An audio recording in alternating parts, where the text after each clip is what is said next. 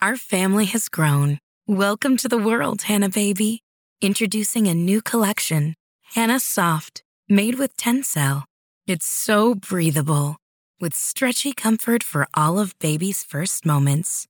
And it's cool and gentle on their skin all year round. Entrusted Hanna quality for your most precious gift. Hanna Soft, made to last. Shop now at hannaandersson.com. This episode is brought to you by Progressive Insurance. Whether you love true crime or comedy, celebrity interviews or news, you call the shots on what's in your podcast queue. And guess what?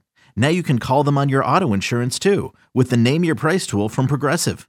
It works just the way it sounds. You tell Progressive how much you want to pay for car insurance, and they'll show you coverage options that fit your budget. Get your quote today at progressive.com to join the over 28 million drivers who trust Progressive. Progressive Casualty Insurance Company and Affiliates. Price and coverage match limited by state law. I'm Tim Fitzgerald of GoPowerCat.com. And I'm Scott Chasen. This is a replay of WIBW show, The Drive. Here's this week's episode on the 24 7 Sports Podcast Network. Good evening, Wildcat and Jayhawk fans, and welcome to The Drive, sponsored by Briggs Auto Group.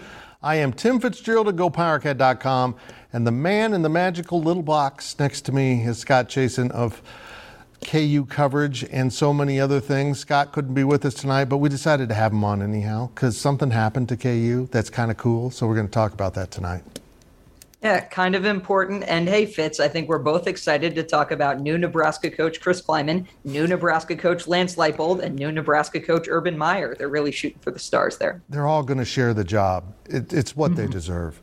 You can interact with us on social media at facebook.com slash The Drive Show, on Twitter at The Drive 13, and of course, answer our weekly poll question and make your game predictions on our Twitter page. And remember, if you ever miss an episode of The Drive, you can listen to an audio only version that will appear each Monday morning in the form of a podcast at gopowercat.com. And we start things off with our two minute drill.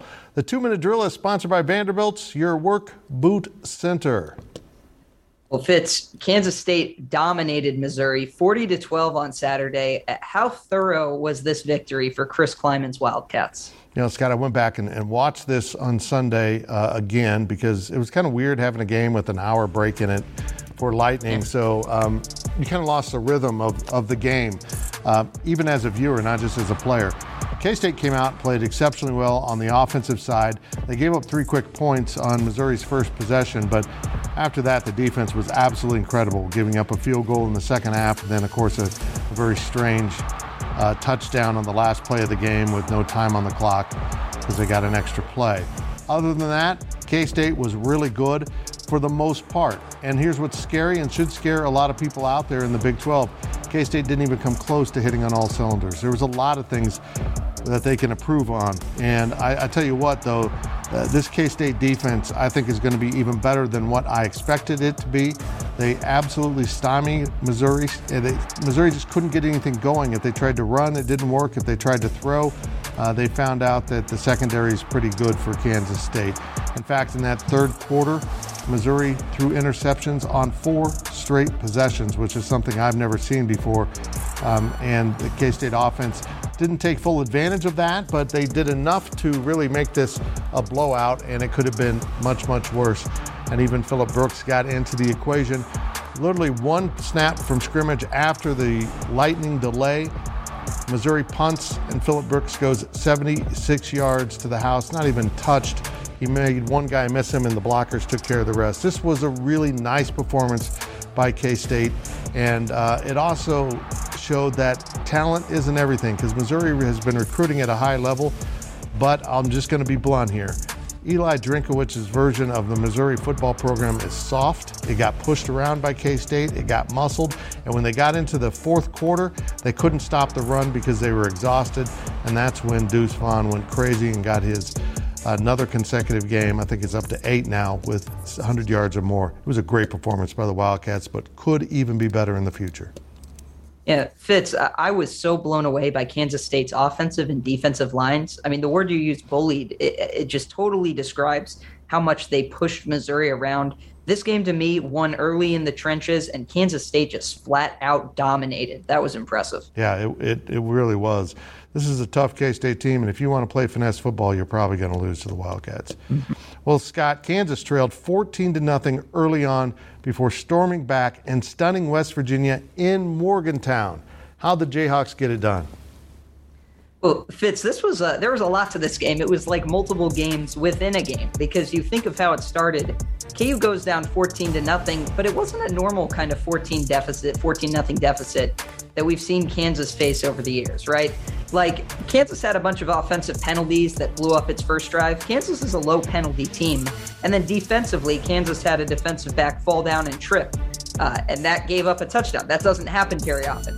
After Kansas got in that 14 0 hole, the Jayhawks outscored West Virginia in Morgantown by 27 points the rest of the game in overtime. Simply, Kansas needed to get its bearings. Kansas needed to get collected to lock in. And, you know, I think West Virginia came out sharper than Kansas did. But once Kansas recovered, and especially when Kansas was able to get to halftime down just a touchdown, that was the turning point of the game. Fitz, we'll talk more about this Kansas offense. I think it's really, really good. And I think the Jayhawks have something, Jalon Daniels. And we can talk more about Lance Leipold and Andy Kotelnicki, Brian Borland, the coaching performance of the staff. Both, I think, are great. But this game to me was kind of a showcase of the depth that Kansas has added.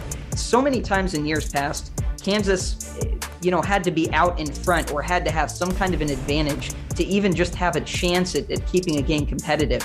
This was a game where the other team jumped on Kansas, and the whole time Kansas is saying, let's just get to half. Let's just get that breather, knowing we've got the depth to go the distance. We've got players that can cause problems for them, and we just need to let our coaches regroup with those players. I thought once Kansas got to halftime, the Jayhawks absolutely took this game over. And when you have special playmakers like Jalon Daniels, like Devin Neal, like Jacoby Bryant, who got the pick six, that gave Kansas a rare double digit overtime win, uh, some special stuff can happen. Yeah, that, that double digit win really messed with people. It was in overtime. They won by 13 or 12, whatever it was. It was it was very funny. You know what, Scott? This really does show you what a good quarterback can do. It doesn't just make your offense better, it makes your team better. Everyone can rally behind it. He doesn't put the defense in bad positions. Jalon Daniels has been a difference maker from the time he took over at quarterback last season he's really good, Fitz. He's undoubtedly at this point the best Kansas has had since Todd Reesing. We'll talk about him a little bit more later on too. Well. Fitz, there were so many great games around the Big 12 this week. KU West Virginia was one, Baylor BYU, Iowa Iowa State, Texas Alabama. Which games caught your attention this weekend? Well, you probably got to start with Texas Alabama. I thought it would be a blowout. I thought Alabama would absolutely roll the Longhorns, and they didn't. Uh, Alabama looked like an SEC team that was looking down on Big 12 competition. I think I saw the same thing in Manhattan, Kansas, and they didn't expect it to be so competitive, and then they found themselves in the dogfight. Obviously, Texas has improved, particularly on the defensive side of the ball. They've lost their quarterback now, so they're back to where they began. And it's um, it's going to be interesting to see how the Longhorns evolve in, into the conference play, because I think they're better, but I don't think they're substantially better. Um, and Alabama just, this should almost be marked up as a loss to Alabama because they were favored by 20 and barely won and had to have one heck of a play by the quarterback to get them uh, to win the game. It was an amazing day. Iowa, Iowa State, the Cyclones finally found a way to beat Iowa uh, that uh, can't score points, which is kind of an important part of football. But man, I was up so late, Scott, watching BYU and uh, Baylor. What a great game. What two great football programs. What an incredible environment. Brother, it made me so fired up for the new Big 12. I can't even tell you how excited I am to have these new programs in the, in the conference because BYU is legit. That wasn't anything freaky about it. They look like the better team than the team I picked to win the Big 12, and that says a lot. Yeah, Fitz, BYU was physical. Like, that was a physical brand of football. Those dudes were hitting. They had a plan on both sides of the ball, and it got into a slugfest because I think Baylor's really good defensively, too. I came away like you promised about the new Big 12. And I will say, I was very impressed by Texas. You know, Texas continues to recruit at a high level, even if they haven't produced at a high level. And sometimes it's about more than the stars next to a player's names and recruiting rankings, although that certainly helps. It allowed them to be competitive. I, I, thought this was a great week for the Big 12. I know it wasn't a perfect week, but I'm excited. I, I, am excited for this year. I'm excited for the future. Yeah, we get completely glossed over Tech beating Houston, which is of, of importance mm. to KU. So that'll be very interesting moving forward. Now, a quick look at your poll question results. The poll questions are brought to you by Midland Exteriors. Love the home you live in. Call today for a free estimate. Well, last week's question was what is the perfect number of teams for the college football playoff and Fitz in a narrow victory? Eight teams getting 37% of the vote, 12 teams getting 36% of the vote, 16 teams 23%. And I agree with this one. Four teams getting only 4% of the vote. I don't think four is the right number. And in fact, I, I think four is probably the worst number of all the options, including two. I would agree with you on that. Here is this week's question How many games will Kansas, which is now 2 0, win this season? Your answers are A, two or three, B, four, C, five, D, six or more, which would mean bowl time for the Jayhawks. Go vote on our Twitter page at The Drive 13. Fitz, it's been a long time since KU won four, and we'll see what they do this year. But that will do it for this half. that'll do it for this half of the two minute drill. But we will be right back with more on KU and K State on The Drive.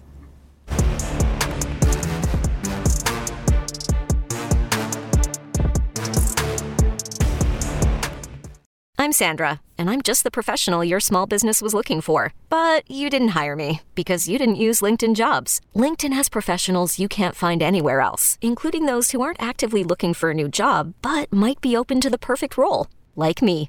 In a given month, over 70% of LinkedIn users don't visit other leading job sites. So if you're not looking on LinkedIn, you'll miss out on great candidates like Sandra. Start hiring professionals like a professional. Post your free job on linkedin.com slash recommend today. Welcome back to The Drive, fueled by BriggsAuto.com. Welcome back as The Drive continues and continues with our weekly two-minute drill. This segment of the two-minute drill is sponsored by Copeland Insurance Agency, part of your community for more than 60 years. Well, yes, it's early in the season, but Fitz, you've been around Kansas State football for a long time, a very long time, emphasis mine. Uh, how good could this team become this year? It really could be a pretty special team. You know, it's it's interesting. K State's had some really good teams. They've won double digit games and seasons uh, a number of times, particularly under Bill Snyder, uh, only under Bill Snyder. But uh, this team could do that. They're capable of that. I'm not saying they will, but they are certainly capable of putting together a 10, 11 win season. But in the Big 12, it just won't be easy. So I've had people ask me to compare this team to a, a previous K State team, and I'm going to go with the 2012 uh, K State team, the one that Collin Klein led as quarterback to a Big 12 title. Now he's the offensive coordinator trying to do the same. Uh, I think the conference this year is more competitive, top to bottom, than what that K State team ran into in 2012. Uh, this is going to be a real challenge. But this K State team has the ability to do a little bit of everything. Now, maybe we still need to see more of the passing game from Adrian Martinez and Collin Klein. They've had a game where they didn't really want to pass the ball that much, and a game where it was incredibly wet and slippery, and they chose not to pass the game. But they're able to pass the ball, but they're able to lean on that running game so much that they can win with that because the combination of Martinez and Deuce Vaughn is just dynamic. But most of all, they're, they're good along the lines. Uh, they're, they're really physical up front on both sides of the ball. And if you look at K State's defense, this is the kind of defense you need to have to win a Big 12 title. We saw it last year from Baylor.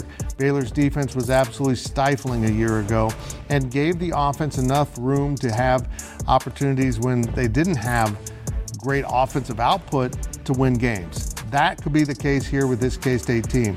Look, they could have beaten Nebraska with two touchdowns, excuse me, Nebraska, Missouri with two touchdowns on Saturday. That's how good the defense was for the entire game. Uh, I'm telling you, Scott, I'm really optimistic about this team. I'm trying not to get ahead of myself. Tulane might end up being the toughest team on K State's non conference schedule because Missouri was so pitiful, or maybe K State was so good it made Missouri look that way. Week four, though, Scott, go to Oklahoma to open Big 12 play and we'll discover a whole lot about both the Sooners and Wildcats on that day. Yeah. Well, Fitz, when you have a good offensive line, a good defensive line, good run game, and you feel good about your quarterback, it's a recipe for success in this new wide open Big 12. I like Kansas State's team. I, I agree with you. I, I think they've got some pretty high expectations this year, and I think they're within reach. Yep, I would agree with that. Well, speaking of high expectations, all of a sudden the Kansas offense has scored more than 50 points in both games to start the year. Scott, how have the Jayhawks been so successful? Well, Fitz, it starts at the quarterback position, and Jalon Daniels, who through two games, yeah, he had a second half interception when Kansas was up a billion points in the opener. Um, he was perfect at West Virginia. He made difficult throws, he made throws under pressure. He knows doing this kind of RPO game, also option and triple option stuff. He's really learned and figured that out now in year three uh, of a program and in year three of playing, right? Because he played as a freshman. Maybe that was a little bit early. Kansas certainly didn't have the pieces around him to protect him, but he got those reps early. Then he came on as a starter late in the year, in year two of his KU career, and he looked pretty dang good. I was curious about if he'd be able to continue it, if he could consistently this season be the Jalon Daniels we saw at the end of last year.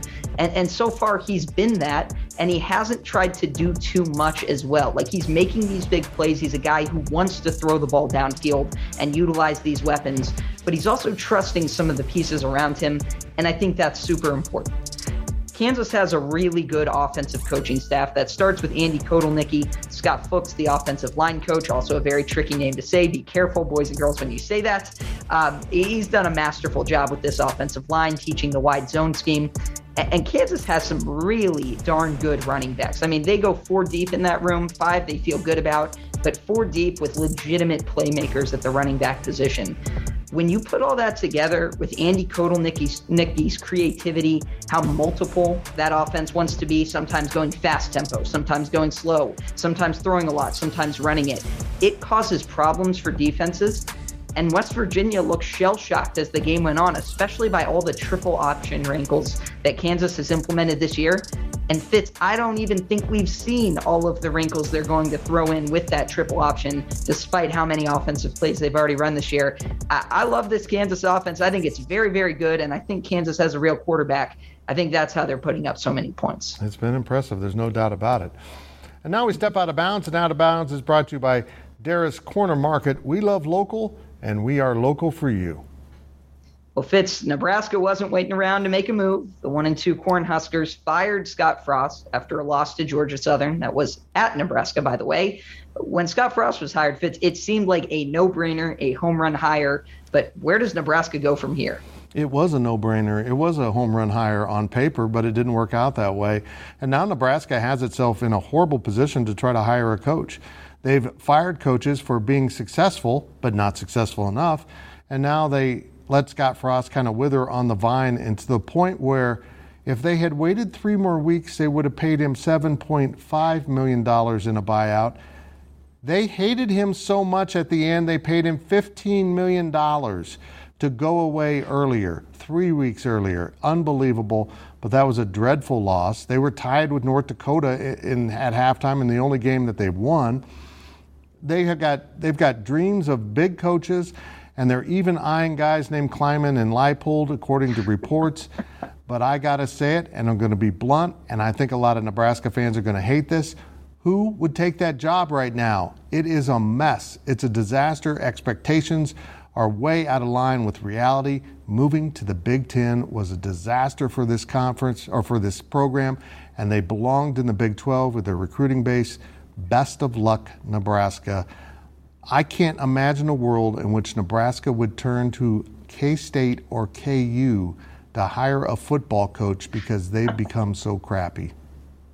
It's unbelievable, Fitz. And the stat I, I, told you before the show if Scott Frost won his next 62 games, he would move past Bo Pelini for winning percentage at Nebraska by one game. That's how much it would take. That would just be like five and a half years of winning. They'd, wow. Now let's hear from our fans. And our fan question is sponsored by Meadowlark. Retirement awaits in Manhattan, where you can live your way every day.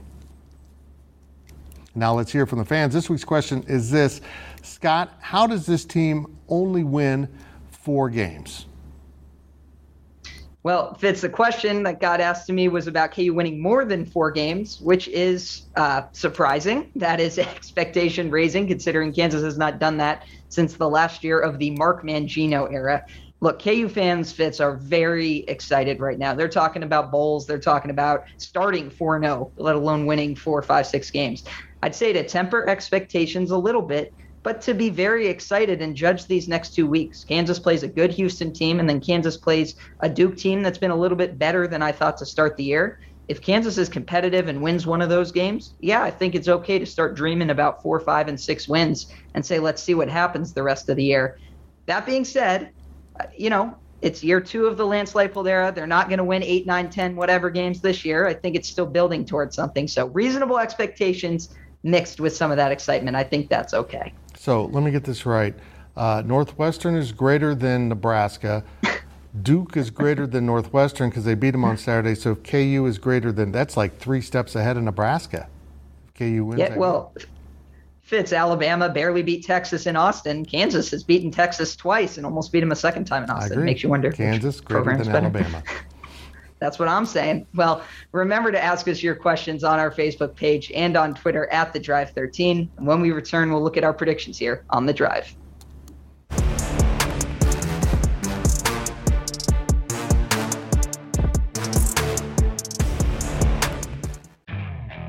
Okay, picture this. It's Friday afternoon when a thought hits you.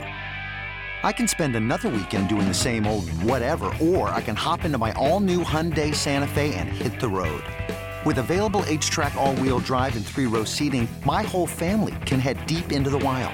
Conquer the weekend in the all-new Hyundai Santa Fe. Visit HyundaiUSA.com or call 562 for more details. Hyundai, there's joy in every journey. Welcome back to The Drive fueled by BriggsAuto.com. It is now time to head down the home stretch of this week's show, and it's time to take a look at our predictions. Predictions are brought to you by Kites and Kites Aggieville Draft House. Meet your friends at Kites and the Draft House since 1954, and remember to make your weekly predictions on our Twitter page at the Drive 13. Here are last week's results. Uh, we're short on time. We really shouldn't look at this. Um, the fans and Scott went two and one. I picked against KU, and I went one and two. I paid the price. Okay, I, I feel bad. Here's this week's picks. And we're going to start with Kansas at Houston. And uh, we, what did we end up? We ended a 10 and a half point underdog for Kansas. Will Houston win this game uh, by 11 or more? Scott. Fitz, I'll, I'll take Kansas. Kansas has been hot to start the year, offense scoring a lot of points. I'll take Kansas. So that means Houston's probably got to score like what 61 points to win. I'm going to take Houston uh, just because I'm not fully sold yet, but I feel like I'm going to be wrong again.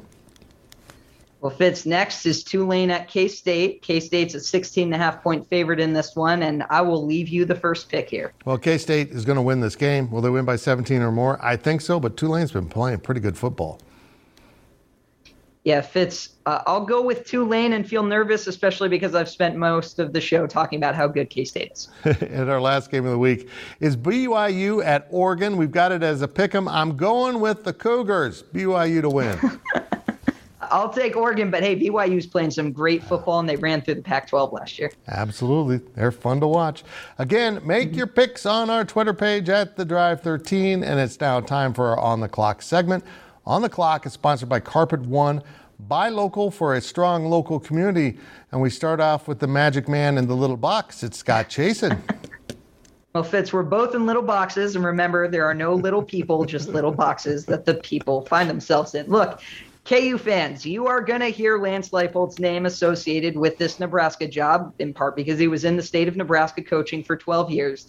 And that's a good problem to have. It's good to have a coach that, right or not, whether Nebraska's interested, whether Leipold is interested, whether anyone's interested, that people around the nation look at your coach and say, he is doing a great job with that program. He should be a candidate for this larger opening ultimately, I would be very surprised with everything we know at this point if anything ended up happening there. But there's no reason to be upset about it. It's still early, and Lance Leipold is doing a great job at Kansas. Well, we're running short on time, but I got to say this. Jerome Tang climbing into the student section to do the Wabash Cannonball with the students at K State at the football game was absolutely one of the coolest things I've seen a coach do. And that's it for this week's edition of The Drive. We will see you next week right here and all week on social media.